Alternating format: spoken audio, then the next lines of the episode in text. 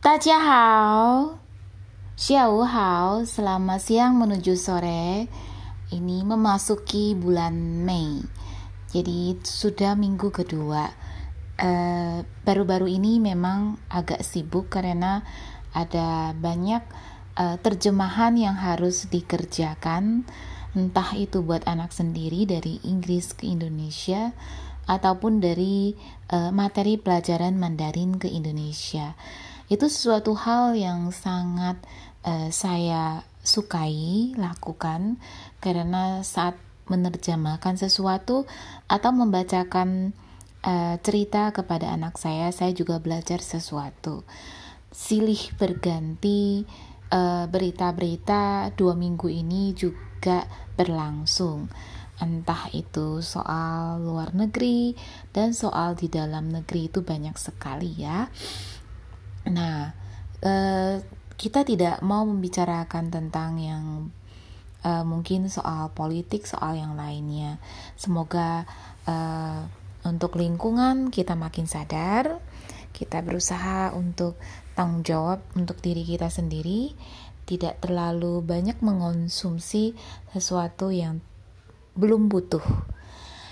Nah, kali ini saya akan membahas tentang titik koma apa ya titik koma. Ini bukan pelajaran ya jadi hmm, ada di Twitter. Jadi saya sering mengambil ide itu lewat Twitter. Uh, ada seorang pendeta beliau itu sudah meninggal dan ternyata dia itu uh, menggunakan TikTok untuk uh, menyebarkan suatu uh, ajarannya ini juga bukan disebut ajaran ya, karena dia berkata, e, seseorang itu kita tidak melihat seseorang hanya habis di titik, tapi kita melihat seseorang itu dengan koma. Jadi kita tidak terlalu melakukan penilaian sampai dia se bagaimana senegatif apa sudah titik sudah tidak ada harapan lagi sudah tidak ada bantuan lagi. Nah, sering kali kita seperti itu. Uh, walaupun ada rasa bersalah dari hati nurani kita, kadangkala kita uh, sudah menyerah terhadap seseorang yang ya tidak mau berubah sifatnya, uh, mempunyai kebiasaan yang tidak baik. Uh, aku berpikir lagi dan berefleksi lagi uh, saat aku uh, dengan murid dengan mengajari murid dengan bersama-sama murid entah itu muridnya anak-anak atau muridnya remaja. Kalau untuk remaja biasanya mereka itu berubah-ubah berombang-ambing uh, dan kabar baiknya mereka punya tentu saja punya orang tua yang tidak mau menyerah terhadap mereka. Dan juga saya di sini berperan sebagai guru saya sendiri juga tidak akan menyerah pada mereka. Uh, tidak dengan mengkritik terlalu banyak terhadap mereka, jadi kita uh, melihat kelebihan-kelebihan, lebih kelebihan-kelebihan mereka, dan juga uh, kadangkala mereka salah atau keliru melakukan sesuatu, kita terlebih dahulu uh, melihat kelebihannya pada saat itu kelebihan-kelebihan yang kita lihat uh, dan kita puji dengan setulus hati dan kita juga berusaha berempati mengapa dia melakukan hal seperti itu. Dan uh, lambat laun dia akan menyadari bahwa kita ini tulus terhadap mereka. Kita tidak pernah menyerah uh, kepada mereka untuk mereka itu bisa bisa sadar dan berubah menjadi karakter yang menurut versinya dia itu yang terbaik bagi dirinya sendiri. Jadi bukannya kita langsung menasehati dia bla bla bla bla bla atau ya panjang lebar seperti itu. Lebihnya itu kita mendukung apa yang dia lakukan saat ini. Uh, tidak juga dengan kasar kita mengingatkan dia lebihnya itu kita uh, masuk ke dalam hatinya itu lewat uh, empati, lewat mendengarkan, lewat apresiasi atau namanya itu uh, pujian. Pujian itu yang tulus ya. Dan juga kritik, kritik itu biasanya dipakai setelah pujian kelebihan-kelebihannya. Sudah kita lihat lalu kita uh, menggunakan kata kalimat seperti ini. Nih saya lihat di buku uh, cara uh, berkomunikasi dengan anak kecil. Tapi ternyata efektif juga berkomunikasi dengan anak remaja. Dan mungkin juga untuk ibu-ibu juga orang dewasa. Jadi uh, dengan melihat kelebihannya dia dulu dulu usahanya baru kita akan melihat kekeliruan apa yang sudah dia lakukan. Misalkan oh kamu sudah benar di bagian ini tinggal di bagian ini yang uh, belum.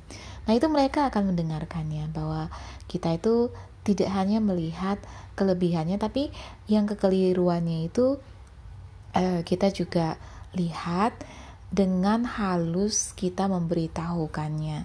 Jadi mereka itu tidak merasa tersinggung egonya kan masing-masing orang mempunyai ego. Dan ego itu sangat berharga dan ego inilah yang membuat kita bisa uh, maju dan juga uh, berjuang untuk uh, sesuatu yang kita anggap benar.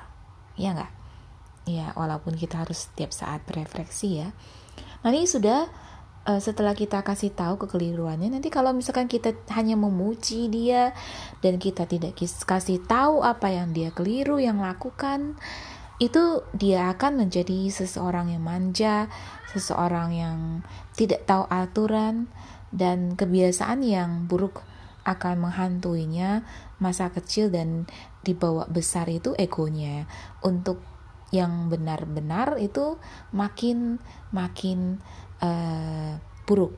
Jadi caranya ya pertama kita melembutkan egonya dulu dengan memuji kelebihan, lalu baru kita kasih tahu yang manahnya yang keliru, yang dia tidak benar benar lakukan. Ini perlu suatu keberanian juga karena pada saat kita melakukan ini ada suatu ketakutan, takut kita itu ditolak, takut kita diabaikan, takut ya uh, tidak disukai lagi sama uh, orang tersebut. Ya kita harus melakukannya. Karena uh, prinsip dari seorang uh, yang saling berhubungan entah itu teman orang tua uh, murid guru itu harus membicarakan atau uh, memberitahukan yang sebenarnya yang terjadi daripada kita takut dilukai mendingan kita memberitahukan yang sebenarnya terjadi. Nah, itu juga perlu cara ya supaya tidak menyinggung, saling menyinggung uh, or satu sama lain. Itu salah satu yang cara yang saya pakai sendiri dan tidak menyerah terhadap orang yang ya kita anggap waduh ini mah tidak seperantaran dengan kita. Waduh ini mah bodoh banget nih. Waduh ini mah pelan sekali. Waduh ini mah tidak mengerti sama sekali. Ya seperti itulah ya.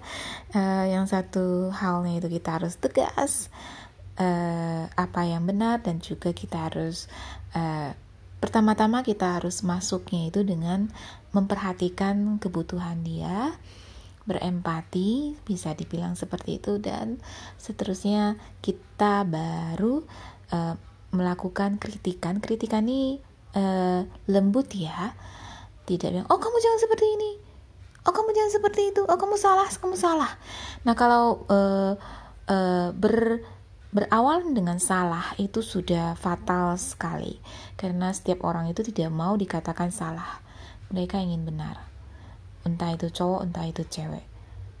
Jadi mulailah dengan usahanya melakukan segala sesuatu saat dia sudah berhubungan dengan kita itu atau mengirimkan pesan usaha sekecil itu kita harus berterima kasih kepadanya. Dan uh, beramah tamah ramah tamah ya kalau di bahasa Indonesia lebihnya. Dan ramah tamah berterima kasih dan juga yang terakhir mendengarkan apa yang diinginkan. Ya jika dia sudah kita lihatin ancang-ancangnya sudah bisa ditenangin uh, kita baru masuk ke dalam uh, apa yang terbaik buatnya apa yang benar. Pelan-pelan ya. Dan di sini apresiasi itu sangat penting. Ya sampai di sini dulu. Uh, untuk minggu depan itu adalah minggu menuju kemenangan. Kemenangan bagi teman-teman muslim kita yang sudah hampir beberapa hari lagi akan berlebaran. Nah, saya ucapkan selamat lebaran dulu. Selamat uh, Idul Hari Raya Idul Fitri. Saling memaafkan, mohon maaf lahir dan batin jika saya ada uh, salah laku, salah kata ataupun salah pikiran karena pikiran juga sama ya dan uh, semuanya mohon maaf uh, dan kita akan memulai hidup yang lebih baru lagi menurut saya adanya hari Idul Fitri itu sungguh sungguh suci dan sungguh menyenangkan karena kita saling bermaafan kita saling menuntun uh, bahwa kita ini masih punya hati nurani, kita memedulikan sesama orang lain. Walaupun manusia itu tidak jauh ya dari dosa ya. Iya, nah seperti itu kita saling mengingatkan, kita saling uh, melihat dan jangan legah satu sama lain, tetap bermasker ya. Uh, ini untuk uh, kelangsungan yang terus-menerus dan doa yang tidak henti-hentinya semoga pandemi bisa cepat berlalu. Amin. Dan terima kasih Xie Ting sudah mendengarkan podcastku ini. Semoga tetap sehat ya teman-teman. Zaijian. Sampai jumpa lagi.